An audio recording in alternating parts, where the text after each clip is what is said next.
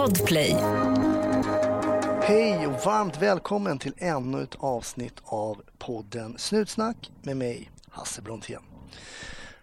Ja, idag har jag som vanligt en gäst och gästen heter Kalle. Han kommer alldeles strax berätta om ett väldigt intressant eh, case som han var med om, nämligen det som faktiskt väldigt få poliser är med om.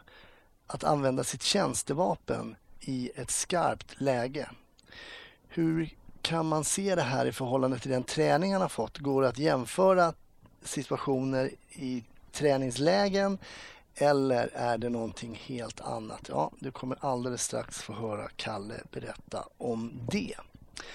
Jag vill buga och bocka och tacka mina Patreons. Stort tack för att ni har valt att bli Patreon. Jag uppskattar verkligen att ni vill vara med och stötta podden. Det blir jag mycket, mycket glad för. Det kommer att följa lite bonusmaterial efter även det här avsnittet.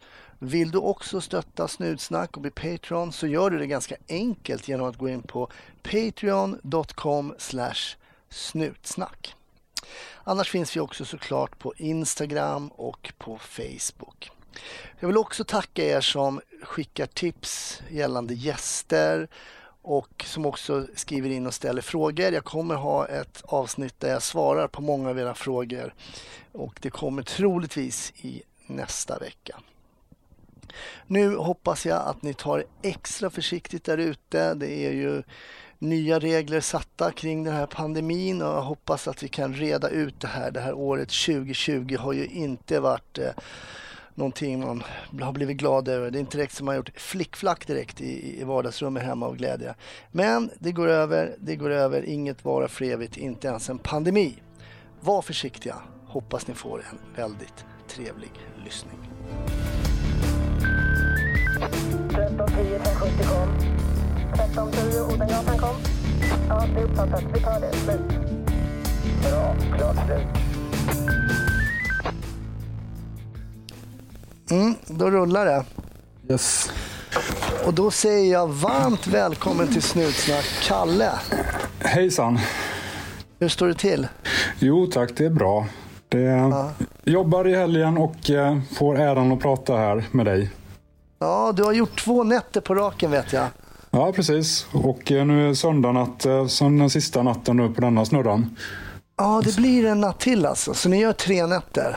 Jajamensan. Sen så blir det ledigt några dagar. Och vilken stad huserar du i? Jag jobbar i Varberg på västkusten Ja. i Sverige. Hur har de här tre nätterna varit då? Om du bara kan liksom ge lyssnarna en liten bild av. Nu är vi ju i, i november i en pandemi här och det har inte slagit in det här med att man inte får dricka efter 22. Så att, um, hur ser det ut innan precis här? Ja, men precis. Det är ju sista helgen innan den nya bestämmelsen gäller. Och det märktes ju redan nu i helgen att det var mindre folk ute och eh, inte alls samma... Eh, folk har nog börjat tänka till lite tror jag. Så att Ja. eh, tyvärr så, vi pratar med en del krögare och de ser ju väldigt oroväckande på utvecklingen som går gentemot deras bransch. Så att eh, vi får Ja. se lite hur saker och ting sker. Mm. Nej, det, är plan, det är klart, alltså, det är ju väldigt, väldigt tufft för krögarna och det är nog många som kanske kommer du, duka under om de inte får eh, hjälp från myndigheterna såklart. Alltså, det, det är tuffa Ja. tider för många. Mm, så att vi får ju se lite. Vi har ju våra fasta, vi har ju egentligen resursat vårat jobb utefter kroglivet och det, det är klart att det blir en omställning även för oss. Hur, Ja. hur man ska göra långa nätter när det inte är en käft ute. Det, Nej, det kommer ju bli helt, eh, alltså det kommer ju bli ett helt nytt yrke för poliserna runt om i Sverige liksom när, när eh, krogarna slutar servera alkohol vid 22. Alltså det, det kommer ju Det- vara syner som man inte kommer känna igen som polis. Ja, precis. Det blir lite omställning. Jag tror, min personliga eh, tanke där, och jag tror att det kommer vara så att folk kommer gå ut och vara ute på krogen fram till tio och sen så får de panik och så kommer de leta någon efterfest. Så att själva kroglivet kommer nog flytta hem till stugorna istället där vi kommer uppleva eh, krogrelaterade stök på- i hemmamiljö istället i en större utsträckning. Ja, just det. Ja, det låter ju inte alls omöjligt för att jag menar särskilt kanske i ungdomens glada dagar så är en fest det viktigaste som finns och då måste den genomföras. Ja, men precis. Ja, nej, det, det blir intressant att se. Det är ju... Ja. Hur kommer det sig att du, att du landade i polisyrket då, Kalle? Hur, hur, ble, hur, hur blev det så? Ja, min historia. Jag var ju färdig polis 2009 och innan dess så jobbade jag eh, i krogvärlden. Både som ordningsvakt och även med servering inom krogen. Så att Ja. eh, det är väl den gamla klyschan som väldigt många har att man, man vill jobba med människor och för människor.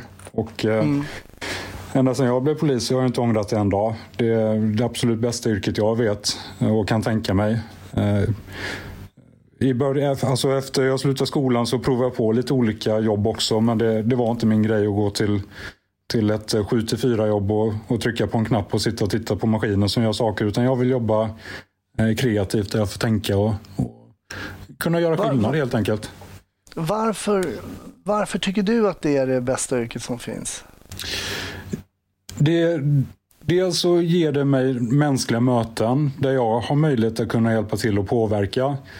Eh, och framförallt så ger, det mig en, en känsla av att jag kan eh, göra skillnad. Jag kan få dåliga saker att bli goda. Att, genom att hjälpa människor. Och i jobbiga situationer så förhoppningsvis så får de eh, att de tycker att de har blivit vänligt bemötta och liksom känner en god framtidstro. Mm. Det låter ju väldigt klyschigt men jag tror att väldigt många har. Det är kanske svårt att beskriva just den känslan. Eh, Det är som ett kall. Det är liksom, Ja. det jag, jag tycker det är jäkligt gött i alla fall. Jag, fick den där, jag har fått den där frågan ganska ofta. Så här, saknar du polisyrket och sådär? Det kanske kan låta lite förmätet på något sätt men jag kan faktiskt sakna att hjälpa människor. Det ger en någonting att känna att man har hjälpt till verkligen genuint. Och det, det, det, är, Det- det, är, en, det är en behaglig känsla faktiskt. Ja, det kan vara svårt att sätta ord på det för att det är precis som vi säger en känsla. Eh, Och det, när man väl får känslan så, så är det riktigt eh, skönt. Man, eh, man känner att man har gjort en god gärning. Tycker jag. Men jag, jag tänker i dessa tider då, det är ju, man läser ju mycket, det är skottlossningar och folk kastar in handgranater i portuppgångar och sånt där. Hur, hur ser det ut hos er nere i, i Varberg med, med, med, med sånt? Ja, den problematiken finns inte här nere på samma sätt. Vi har inte gängkriminalitet på det sättet. Eh, Självklart så sker det allvarliga våldsbrott här nere också. Vi är inte förskonade för det. det eh, och narkotikan flödar ju precis som överallt i Sverige eh, väldigt mycket. Det har vi sett en uppgång på väldigt mycket. Så det, vi har samma problematik fast inte lika grovt eh, organiserad skulle jag vilja säga här nere. Just det, och sen, sen blir det väl så att ni har väl också ett ganska stort inflöde av människor kring sommaren. Varberg är ju en väldigt attraktiv sommarstad. Ja, och det, det är som du säger en sommarstad och det har ju blivit lite nu i år har ju blivit ett eh, mellanår på något sätt där man inte riktigt har riktigt eh, kunnat veta och liksom hur ska sommaren bli. Eh, nu var det fint väder och jag jobbade i stort sett hela sommaren och det, tyvärr så såg man ju det att trots att det finns restriktioner och, och råd hur man ska uppträda så så fort solen kom fram och uteserveringarna öppnade så var det som att folk negligerade det och körde på som vanligt, tyvärr. Och likadant på stränderna. Folk ligger som packade sillar. Så att, eh, ja, jag tror att alla gemene man måste ta ett större ansvar för att kunna, kunna komma vidare. Ja, det tror jag väl nästan att vi börjar inse nu. Alltså, nu när man märker att det kommer någon form av, jag vet inte, man läser om andra vågor eller vad man ska kalla det. Och sånt där, att vi måste tänka till allihopa. För det är ju maken till eh, någonting trött, mer tragiskt och tråkigt än en pandemi har man ju knappast varit med om. Alltså rent så här allmänmänskligt. Nej, Nej det, är, alltså det, det är väldigt tufft. Jag tror att det kommer eh, ge svallvågor ganska lång tid framöver. Inte bara själva de recessionerna, utan eh, måendet överlag hos människor. Jag är ju jag är min gyllene medelålder om man säger så. Jag är 40 eh, plus ungefär. Men jag har ju grannar som är dubbelt så gamla och de, de kan ju inte ha samma förhållningssätt av att man ser att ja, men det går över snart och så går vi tillbaka till det vanliga livet. Utan de, de ser ju med en helt annan syn på det. att De vet ju inte ens om de kunde ha, kunde ha något liv att gå tillbaka till sen. För att de är inne Nej. på sin, sin eh, slutet på deras eh, fantastiska liv och de, de kanske har svårt att se framtidstron på samma sätt som yngre människor har. Ja, precis. Sant. Du Kalle, jag hittade ju dig faktiskt. eh, Mina gäster kommer ju in från olika håll. Jag får tips och, eh, och, eh, och sådär. Men jag hittade dig på Instagram. Mm. Det stämmer. Där du stack ut med ditt skägg. och jag trodde att det var typ en bandmedlem i CC Top, men det var det inte. Nej, Eh, Men du, du finns på Instagram också där man kan följa lite din polisiära liksom, eh, verksamhet kan man säga. Ja, precis. Jag har ju tagit det aktiva beslutet själv. Jag har ju öppen profil och liksom jag är väldigt öppen med vad jag gör och försöker ge en inblick eh, i både det polisiära men även privat och vad jag håller på med. Lite- så där. För jag tycker det är viktigt att just öppenheten, att folk är intresserade och har frågor och så. Då, jag har inga problem med att visa vad vi gör när vi kan visa det och eh, svara på frågor när folk eh, undrar. Och framförallt hjälper till. Jag brukar vara med. Jag har varit med på olika polisiära konton och haft sådana här takeovers och där folk har fått ställa frågor. Och det, jag tycker det är intressant att kunna hjälpa folk som har eh, frågor gällande polisyrket och vägen dit och vad man ska tänka på och så. Det, det tycker jag är kul. Så att det, det är mycket därför jag har eh, öppen profil också. och Så, till skillnad från, det finns ju många som inte har det, men jag har gjort det valet i alla fall. Och vill man följa dig, vad heter ditt konto då? Kalle med C understreck Svane, S-V-A-N-E heter jag. Det är mitt Just det. vanliga namn så att det är inga konstigheter där. Har du fått något negativt? Jag tänker mig, du berättar här nu att du är öppen och du visar folk lite kring arbetet, det du får visa och det är också lite kring Har du fått något negativt kring att ha ett eh, öppet Instagramkonto och förmedla det ni, det ni gör på jobbet och sådär? Tänker du utifrån sett eller Ja, inom? kanske, nej, jag tänkte mer utifrån sett om vi börjar med det, alltså om jag tänker på meddelanden och, och, och, och, kritik och sådär. Har du fått något sånt? Nej, faktiskt inte jättemycket. Det har varit några, som, några konton som har skrivit en del, men det ser man ganska snabbt att det här är för det första inget seriöst konto och sen så är det ett, ett konto som kanske drivs utav någon person som kanske har ganska mycket med polisen att göra generellt. Så att de egentligen bara vill spy galla. Så att någon gång så har jag svarat eh, på ett väldigt eh, korrekt och och ärligt sätt och sen så har det inte blivit något mer utav det. Eh, Jag har inte upplevt några hot eller något annat sånt som är kopplat till mitt engagemang, eng- engagemang där på sociala medier. Så att eh, det, det har varit väldigt lugnt så sett. Nej, men det är intressant för att det finns en, en, ett, ett antal så, så kallade poliskonton och en del är som du helt liksom har ett öppet konto och så vidare och man vet vem personen bakom kontot är och sådär. Sen finns det några där man inte vet riktigt vilka det är som döljer sig bakom kontot och, men man redovisar ändå lite grann vad man gör på jobbet och sådär. Så det, Ja, precis. Nej, så att Finns det det, jag känner det att jag är jag och det står jag för. Och sen så Mm. Vill man följa så gör man det och vill man inte så finns det tusentals andra konton att följa i så fall. Så att det, Mm. det är mitt eh, förhållningssätt till det. Så att, eh, det är högt och lågt, mycket polis och mycket hockey och mycket grill eh, på mitt konto. det låter som en spännande kombination. Ja, Du, efter, efter, du, ehm, efter du slutade på polisskolan, vad, vad har du gjort då? Det är ändå några år sedan. När, eh, så, så man, jag kan tänka mig att du har gjort lite olika saker ändå, eller, Ja. eller hur ligger det till? Jo, men precis, eh, precis eh, när jag slutade så gick jag in på en lokal spangrupp eh, direkt. Det var gatulangningsgrupp kan man säga eh, på lokalt stadie med eh, narkotikaspaning framför allt. Där eh, var jag fem år. Eh, efter det så, så hade vi en händelse här i stan med en tjänsteskjutning där jag var tvungen att agera. Eh, vilket gjorde att jag självmant gick in på, på krim efter det. Eh, För att eh, liksom, det, det blev utredningar och hela den biten. Så att eh, jag ville få allting färdigt innan jag kunde känna mig redo för att gå ut igen. Mm, jag förstår. Eh, och efter det så har jag varit eh, min grundtjänst efter det har varit eh, ingripande verksamheten. Men jag har ju hållit på mycket med utbildningar. Där jag har eh, utbildat inom PNF som är polisens nationella förarutbildning. Så okay. jag har utbildat både nya polisassistenter, aspiranter, jag har utbildat blivande instruktörer. Eh, så att det har varit både på lokalt, regionalt och nationellt plan. Okay. Eh, med bilkörningen framför allt då. Så att eh, det är där jag är nu. Jag är ingripande polis och så har jag SPT eh, som är polisens eh, benämning för att man jobbar mot folkmassa i grupp. Kan man säga. Ja. Intressant. Nu skulle jag vilja backa bandet lite grann för nu hörde jag en grej här som eh, väckte mitt intresse lite grann.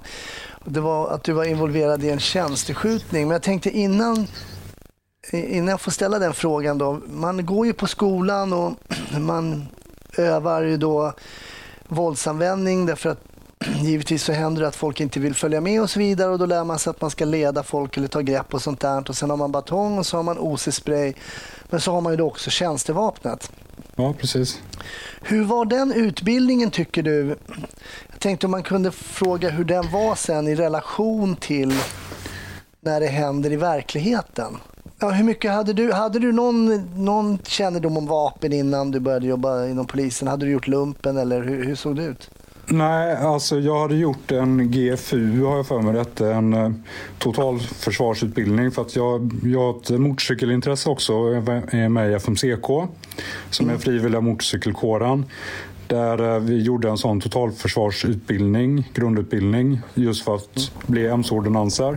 Jag, mm. jag har väldigt litet eh, vapenintresse eh, överlag. Jag tycker mm. inte det är speciellt... Eh, ja, det finns andra saker som triggar igång mig mer än vapen. Mm. Eh, så att eh, när vi kom till utbildningen grundutbildningen på POS när jag gick i Växjö så hade vi en ganska gedigen utbildning där man börjar med, med liksom arbeta in ett ryggradsbeteende hur du ska använda vapnet och, så att du, det ska sitta av sig själv. Mm, man nöter och nöter helt enkelt. Ja, precis.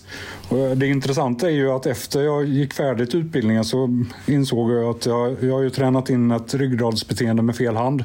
Jag är dubbelhänt och skjuter bättre med vänstern än vad jag skjuter med högern. Men i och med okay. att jag har tränat in ryggradsbeteendet på högerhanden så jag använder, jag är högerskytt som det är nu. Okej. Okay. Men jag skjuter lika bra om inte bättre med vänstern så det är lite intressant också. Du skulle kunna gå som en gammal sheriff då med kanske en på varje, varje sida då? Ja, precis. Lite Lucky Luke där. Ja, precis. Okej, okay, men, för men hur mycket går man igenom? Alltså, jag har i stort sett glömt bort eh, min vapenutbildning, men hur mycket går man igenom eh, den mentala biten och sådär? För att det krävs ju ändå Vad jag minns så är det ju inte jättemycket mentalt, utan det är mer mekanisk eh, utbildning på skolan. Mm.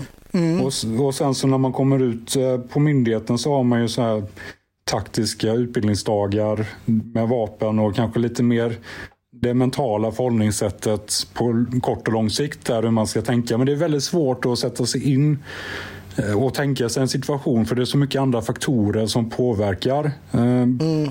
Så här i efterhand så har jag blivit medveten om det just med stressorer och hur du eh, reagerar i en stressad situation som är jättesvårt att framkalla i en övningssituation.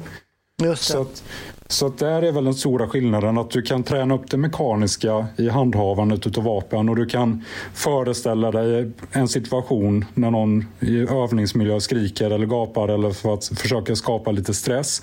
Men mm. det är mm. väldigt svårt att skapa en realistisk, väldigt stressad situation. För att övningsmässigt så är det väldigt svårt att göra det. Just det, för att få det här så att säga autentiska också adrenalinpåslaget kanske. Precis. Med lite, lite kon, konseende och sådär, att man konar eller tappar lite ja, alltså intryck alltså det, det olika så, sinnen. Precis, och det, det är ju det som är så jäkla intressant. Att det finns så mycket olika stressorer och det är ju individuellt. Men hur mm. det påverkar i en stressad situation dig själv. Med, med synen och hörseln och, och andra eh, kroppsliga funktioner som stänger av eller förstärks. Mm. Snart startar vår stora färgfest med fantastiska erbjudanden för dig som ska måla om. Kom in så förverkligar vi ditt projekt på Nordsjö Idé och Design. Men tänkte du på den tanken när du var klar eller under utbildningen liksom att fas, jag kommer kanske bli nödgad liksom att skjuta på en annan människa för att i stort sett ta livet av den personen. Ehm, det kan verkligen, det kan ju vara det yttersta att man verkligen måste Alltså man skjuter på, mot sådana områden där liksom man ska få ner personen på backen så fort som möjligt. Tänkte du sådana tankar? Jag tror inte att jag tänkte det speciellt ofta. Det, tanken har säkerligen slagits eh, när man inför varje pass går och rustar på, tar fram sitt mm. vapen och gör det klart för bärande i tjänst. Men mm för väldigt många så är det så pass avlägset att det kommer inte hända mig. Så att den, den tanken blev ju kanske lite slentrianmässigt också. Att du, den, den tunnades ut så att jag tror inte att man tänkte på det speciellt ofta. Nej.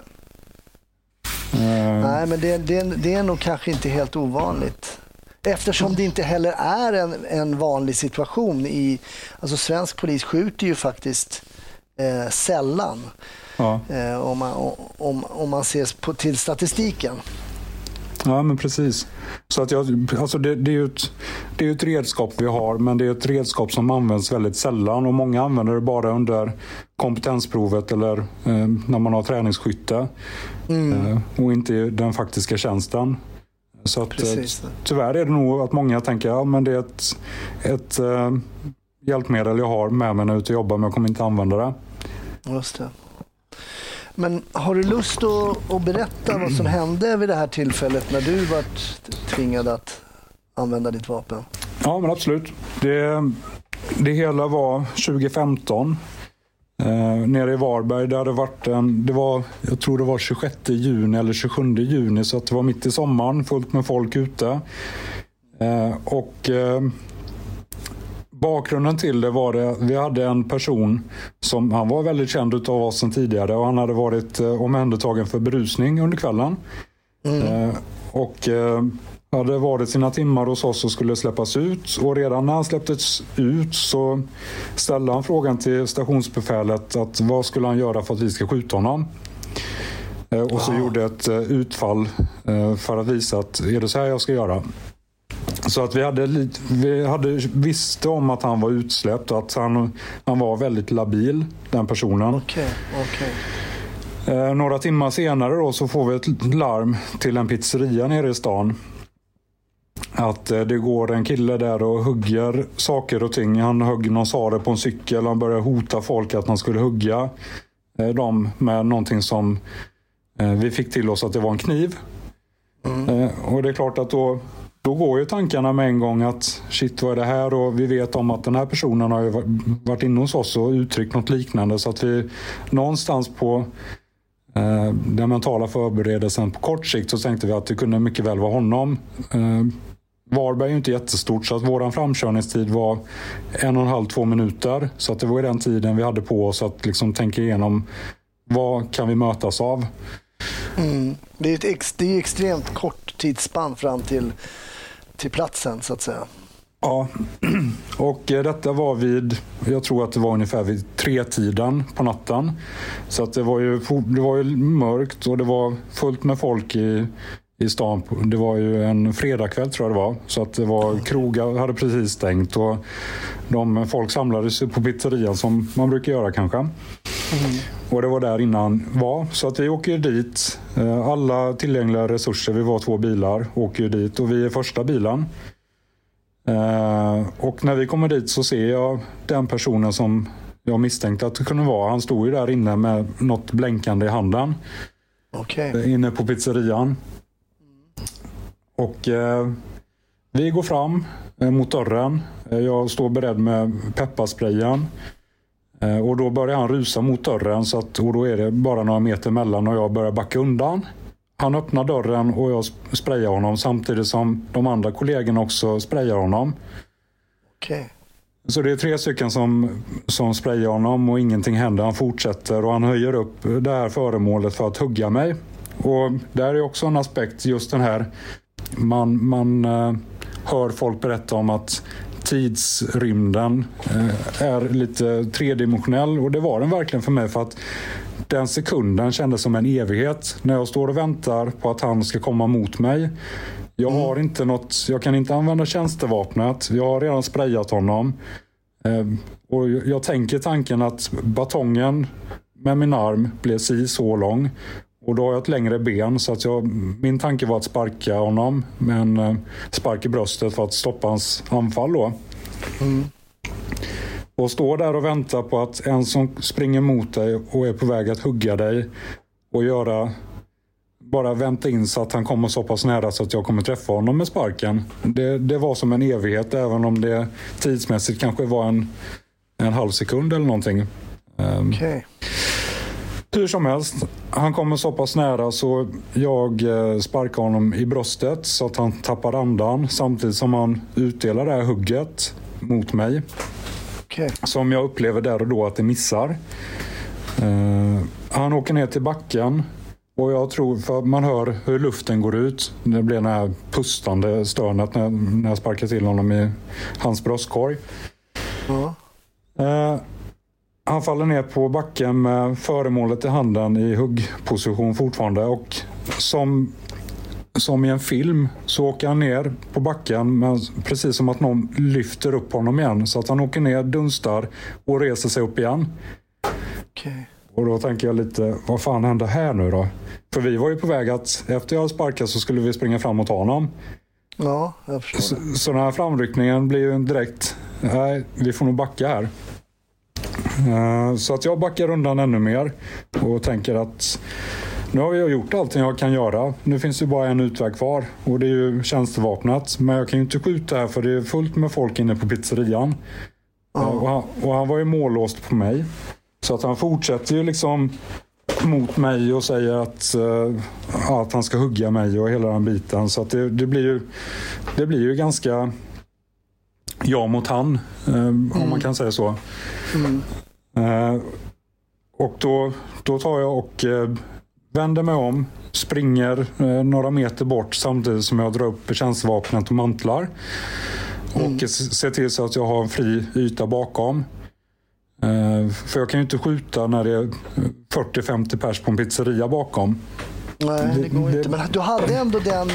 Du hade det tydligt i huvudet att de kan inte skjuta folk bakom. Liksom. Den den Ja. tanken fanns hela tiden. Ja, det fanns den. Ehm, och han, han springer ju efter mig. eh, Med, det visar sig senare att det är en sax, men när den ihop, eh, han håller den ihop och håller i handen så ser den ut som en stor kökskniv. Så att under hela förloppet så är det mitt förhållningssätt att det är en stor kökskniv han försöker hugga mig med. Men en sax i halsen eh, eller en kniv i halsen, det är kanske inte någon större skillnad om det kommer Nej. med, med, med kraft. Nej, och det kan vi ju ta lite senare för det, det gjorde ju tingsrätten eh, sin bedömning i själva det brottsliga i det hela. Att eh, det var inte gjort någon konsekvensanalys på eh, vilken skada jag skulle kunna ha fått med en kniv, eh, kniv, eller, hals, kniv eller sax i halsen. Där kan man ju tänka lite, kanske lite fritt också vad det skulle kunna hända. Men det, ja, det är en annan historia. Hur som helst, Absolut. jag tog ut avstånd och såg till så att eh, det var en, en tom butikslokal jämte pizzerian och då drog vi oss neråt så att han, han stod ju med ryggen mot den tomma lokalen. Så att jag hade ju fritt eh, bakom. Och då sa jag till honom att eh, ge upp, typ jag kommer, jag kommer skjuta dig annars. Och han, han menar ju på, han ville ju att vi skulle skjuta honom. Han var ju suicide by cop. Och det hade han uttalat tidigare också. Ja, oerhört eh, konstig situation när du också har den här kunskapen om att han faktiskt också vill bli Ja, skjuten. det har varit flera tillfällen innan. Han har ju dratt eh, soft airguns eh, mot polis och, och gjort eh, massa olika sådana försök. Eh, Och nu, nu står han ju då med ett, eh, i min värld, ett skarpt vapen, ett livsfarligt vapen. Så att eh, det var ingenting att tveka på för mig där. Men då har jag i alla fall eh, fritt eh, skottrum bakåt. Och eh, det blir att jag avlossar första skottet. Jag siktar mot benen. För att, eh, och jag säger det till honom att jag kommer inte skjuta för att döda dig. Men ge upp nu, för jag vill inte skjuta dig. Och han, han menar ju på att jag ska skjuta han i huvudet och skjuta han i magen. Och han, har sin, han höjer ju upp föremålet och börjar gå mot mig igen. Samtidigt som jag avlossar första skottet. Ehm, och där är också en, en tanke man har sett på filmer att det blir folk rycker till och fladdrar till och att det sprutar blod. Och det händer inte någonting. Det var, Nej. jag tänkte, vad fan, vad har hänt här? Jag har skjutit, jag har siktat allt, för, allt vad jag kan mot benen och det händer inte någonting. Han fortsätter gå mot mig. Eh, Det blir att jag avlossar ett skott till mot samma målyta för jag upplever ändå att jag har det avståndet av, att jag vill sikta mot benen för att jag vill inte döda honom. Jag vill bara få det här att sluta. Och det, han fortsätter att gå mot mig i snabbare takt och då skjuter jag ett tredje skott mot benen och det händer inte någonting. Det, jag får inte någon reaktion överhuvudtaget. Och eh, samtidigt, han går emot mig och jag backar så att jag skjuter ju, eh, skotten när jag backar. Och efter tredje skottet så, så märker jag en liten sinnesförändring hos honom. Han, han tappar lite den här geisten om man kan säga det. Den eh, auran han haft innan. Eh, Så jag märker att det är någonting som händer. Och jag kollar ner mot eh, benen då. Och då det är först då jag ser att det börjar bli lite rött vid ena benet. Och, Vad hade han för, då hade han någon typ av jeans eller vad hade han för ja, klädsel? precis. Han hade jeans på sig. Ja, by- långbyxor eh, hade han. Mm.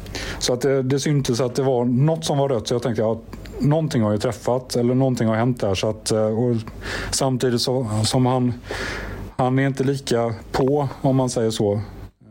Så känner jag mig Nej. lite mer trygg. Jag tar ut lite mer avstånd. Jag fortsätter kommendera honom och säga att han ska ge upp och jag kommer inte skjuta honom. Jag vill inte döda honom. Och han, han, är, han fortsätter köra sitt race där att jag ska skjuta honom i huvudet och skjuta i magen och ta livet av honom. Men hans intention eh, sjunker ju och jag märker att han blir mer och mer eh, svag i sitt utåtagerande. Och då känner jag ju, det är då, först då jag känner mig att jag har full kontroll på den här situationen. Eh, Just det. och där fortsätter vi att kommendera. Det, det känns ju också även där som en evighet, även om det förmodligen inte är det. Och till slut så, så får vi honom till att eh, släppa eh, saxen, kniven. Eh, och då kommer kollegorna, det har ju samlats mer och mer kollegor nu då så att de övermannar ju honom och griper honom där på plats då. Just det. Och hur är han träffad? Eh, Mina, jag sköt tre skott. Jag träffade tre skott, varav två stycken på ena benet eh, ovanför eh, knäskålan. Eh, den, det tredje skottet träffade i vaden på det andra benet. Eh, och det var ju inga eh, kritiska skador, det var köttskador. Eh, Så att eh, när han gick in på häktningsförhandling så gick han in på egna ben sen, fyra dagar sen efter. Oj, okej. Ja, men det var väl då uppnått syfte. här. Du var ju tydlig med att du inte ville att han skulle skadas allvarligt utan att du ville få slut på det så att säga. Men vad händer då efter en sån här situation? Eh, Du har precis skjutit eh, den här angriparen. Dina kollegor har kommit fram, griper honom. Vad händer med dig för det första? Det som hände med mig är att eh, jag blev fråntagen vapnet för att det ska in på teknisk analys. Jag- blev tagen ur tjänst.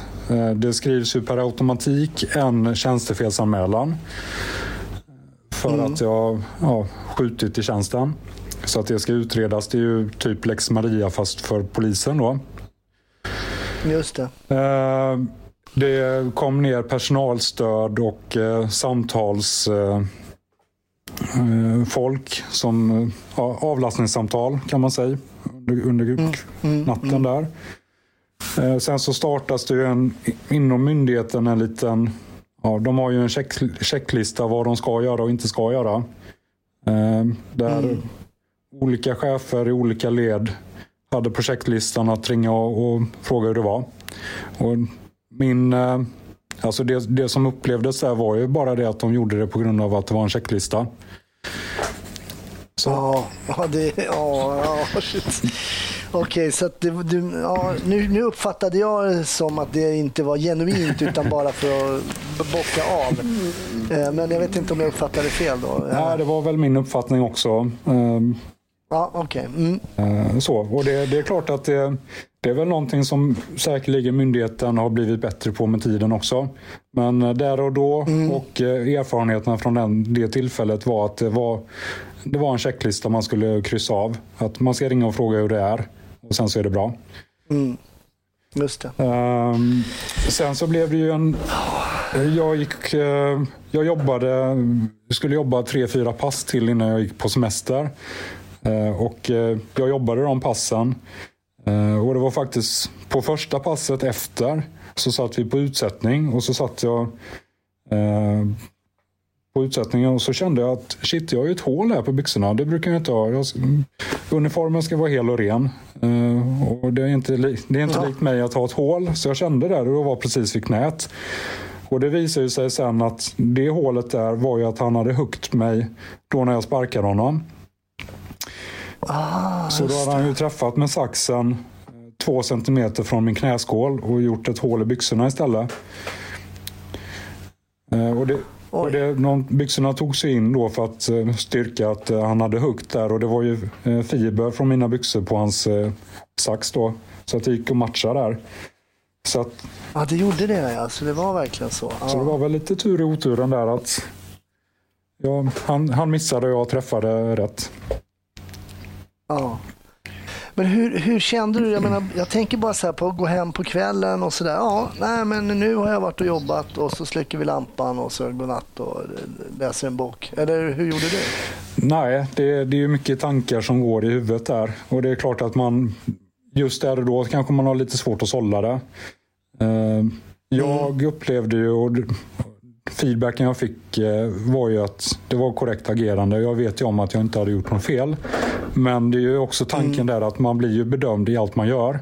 Så att någon form av Ja. liksom, oroskänsla fanns ju inombords också. Att, ja, det, det är det här som vi är satta till att göra men när vi väl gör det så, så, så känns det onormalt. Och det är ju en ganska normal känsla misstänker jag hos de flesta. Men känner du dig nästan eh, misstänkt fast du inte var det så att säga? Oh ja. Det, det blir en utredning på särskilda utredningar. Ehm, och eh, ja, Jag gick upp självmant på krim för att jag ville att under den tiden som själva utredningen gentemot om jag hade gjort ett tjänstefel eller inte skulle pågå så ville jag liksom kunna sitta på krim och inte vara ute bland folk där jag skulle bli ifrågasatt. Ja.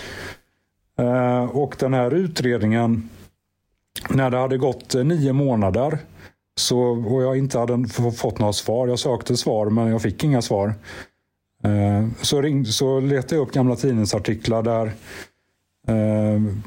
där jag fick tag på chefsåklagaren som, som hade själva utredningen från första början. Så jag ringde upp henne och frågade liksom att nu har det gått nio månader här. Det känns som en väldigt lång tid. Jag har inte fått några svar. Och då, då menar hon på, oj, herregud, den utredningen la jag ner för ett halvår sedan. Wow! Och ungefär den tidpunkten så ringde jag till eh, utredarna på, på särskilda utredningar. Och de, sa, de menar ju på det att du ska inte ens veta om att det är en utredning gentemot dig. Så sa jag, ja men jag kanske inte heter Einstein i efternamn men jag läser i tidningen att chefsåklagaren säger ju att det pågår en utredning om tjänstefel gentemot han som sköt. Och det var ju jag som sköt. Man, och, och då menar de på att ja, men du är inte delgiven misstanke så att eh, vi kommer inte säga någonting till dig. Det var det svaret jag fick. Eh, Så att eh, det var därför jag ringde till chefsåklagaren direkt för att liksom försöka gå till mm, grunden och få något svar. Så att det, det var lite en, en liten eh, besvikelse av att det hade gått ett halvår extra utan min tid som jag hade kunnat jobba ute eh, Där jag själv har valt att jobba inne för att jag väntade på svar. Ja, så slarvigt. Ja, det upplevde jag med också då. Men hur hördes du rent lagtekniskt där? För det kan ju inte vara någon form av i början någon form av 24-8 förhör liksom eftersom du ju inte är gripen och du är inte misstänkt för Du kan ju inte höra som misstänkt. Nej, jag hördes... Eh, jag har Upplysningsvis att det kallades som så. Alternativt att jag skulle skriva ett PM. Eh, nej, så här var det. Han var ju misstänkt för försök till eh, mord alternativt grov eh, misshandel. Så att jag, jag hörde som Mm. målsägare där. Eh, men eh, jag, min granne här faktiskt hemma är en av de bästa advokaterna i stan. Så att eh, jag redan tidigt skede, jag visste ju om att det här skulle bli liksom en cirkus utav det här. Så att jag tog in henne som målsägarbiträde redan från början. Ja, sm- Så att hon var ju med på förhören där och det var ju uppenbart att mitt målsägarförhör skulle de koppla in som ett, eh, ett eh, motsvarande misstankeförhör. För, för det är ju samma händelse fast två olika sidor hur man ser på det. Ja, det, jag tänkte, förlåt ska jag säga, be om ursäkt till lyssnarna lite grann om man inte kanske är helt insatt kring rättegångsbalkens regler.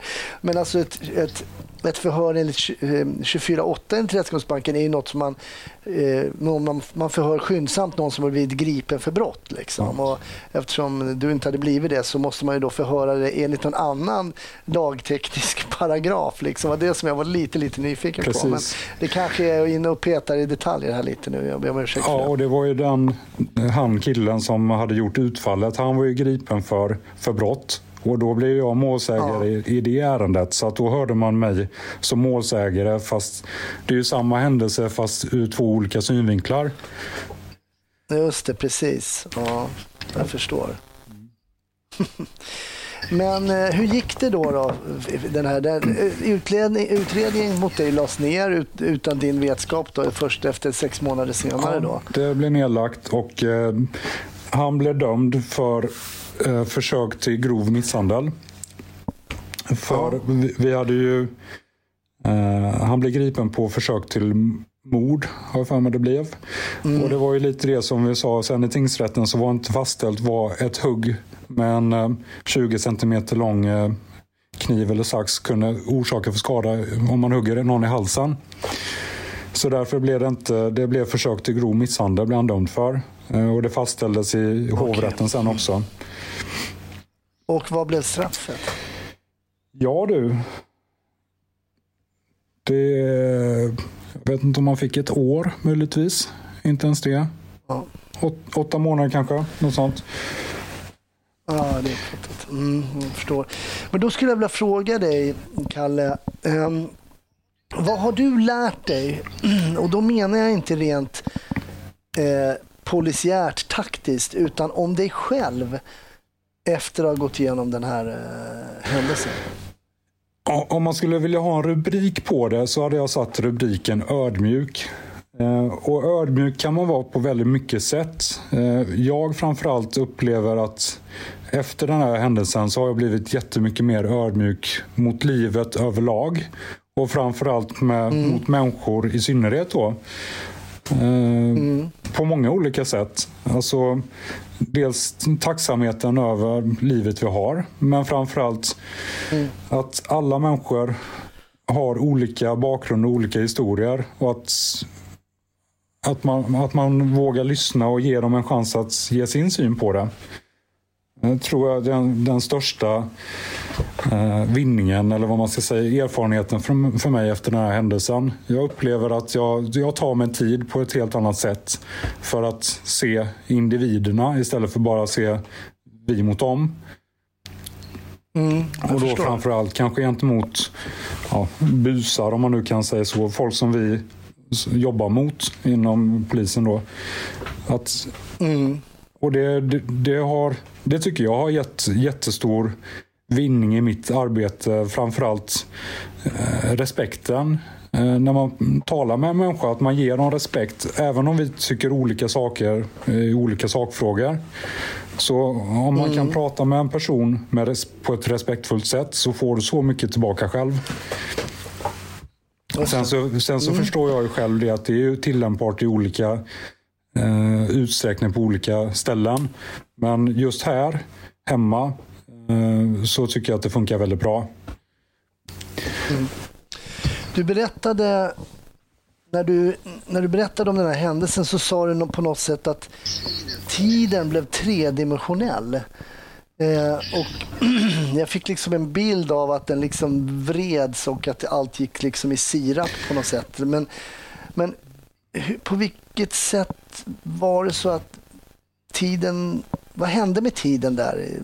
Jag är så nyfiken på just den, det segmentet där, att det blir liksom Den, Frågan är, kan tid bara vara exakt eller kan tid vara kanske tredimensionell eller i vissa situationer? Det är ju intressant. jag tror att den kan vara att allting inte är statiskt.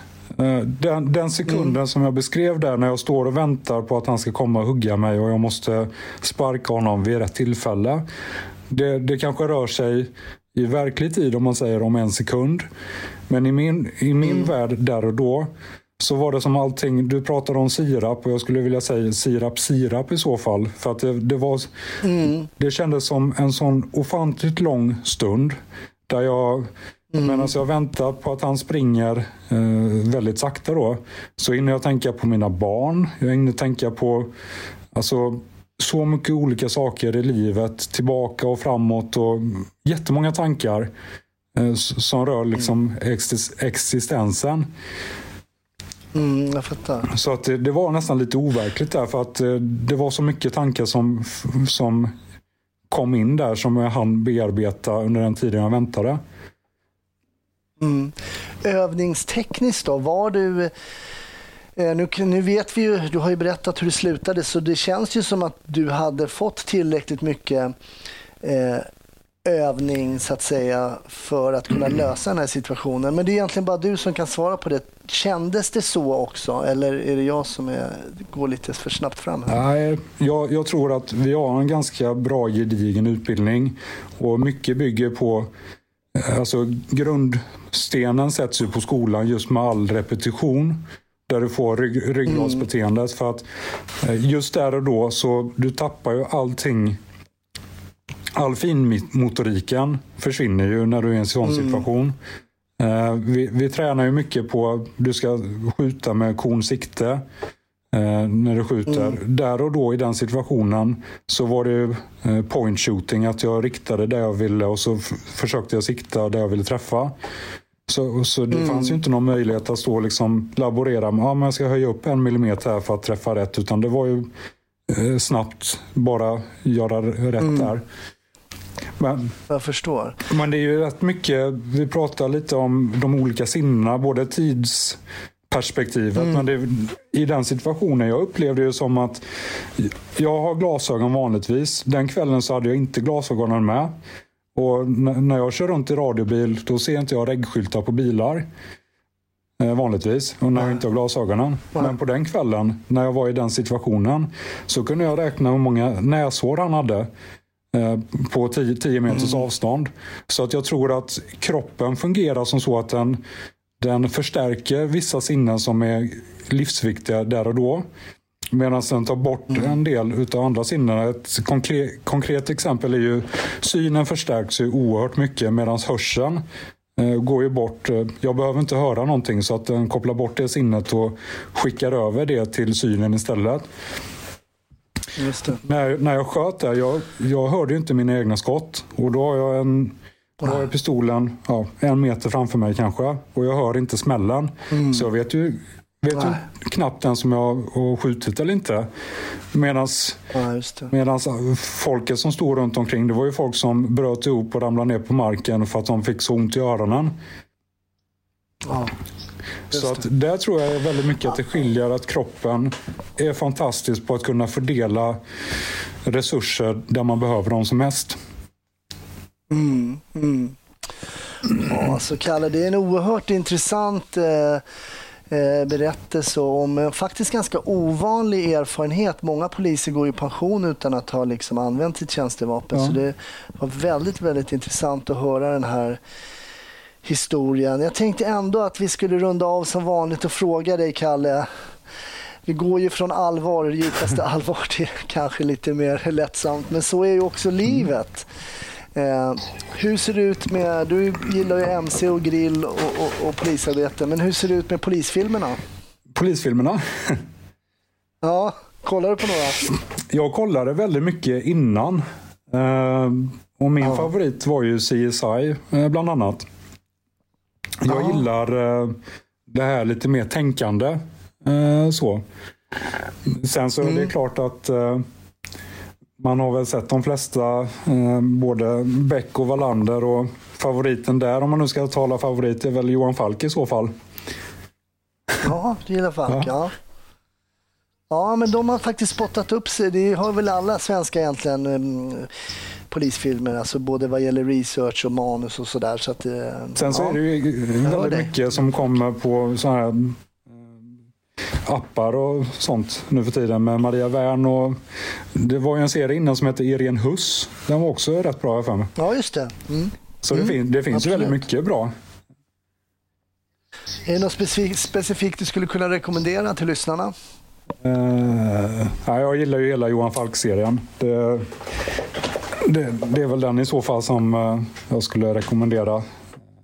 Den är, den är bra då, ta, då tar vi den. Jag vet också att du har en väldigt eh, intressant historia där ett, ett så kallat insiderjobb på en, eh, i en matvarubutik. Och den historien tänkte jag att du som Patreon ska få höra. Och du som inte är Patreon och nyfiken på Kalles historia, bli Patreon, stötta podden, gå in på patreon.com snutsnack. Och så länge så säger jag tack för det här avsnittet Kalle, oerhört Ja, intressant. tack själv.